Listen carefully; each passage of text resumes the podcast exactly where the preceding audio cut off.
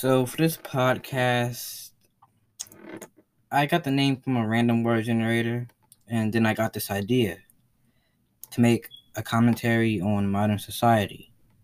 So that's technically what's gonna happen in this podcast. and here's a little clip from the podcast. So modern society, it's in a state right now where a lot of things happen and something don't happen.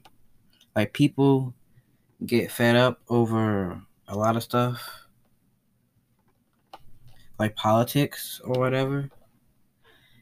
And I'm going to be discussing that in this podcast. So as you saw, I'm going to be making a commentary on society and that example right there was podcast i mean it was politics. It was politics and it was a commentary on politics and how heated it is right now. It's very heated and it shouldn't be that way. I feel like in a modern society we should be able to come together and find middle ground even if we don't agree with certain things. So yeah that's my podcast. That's the whole thing.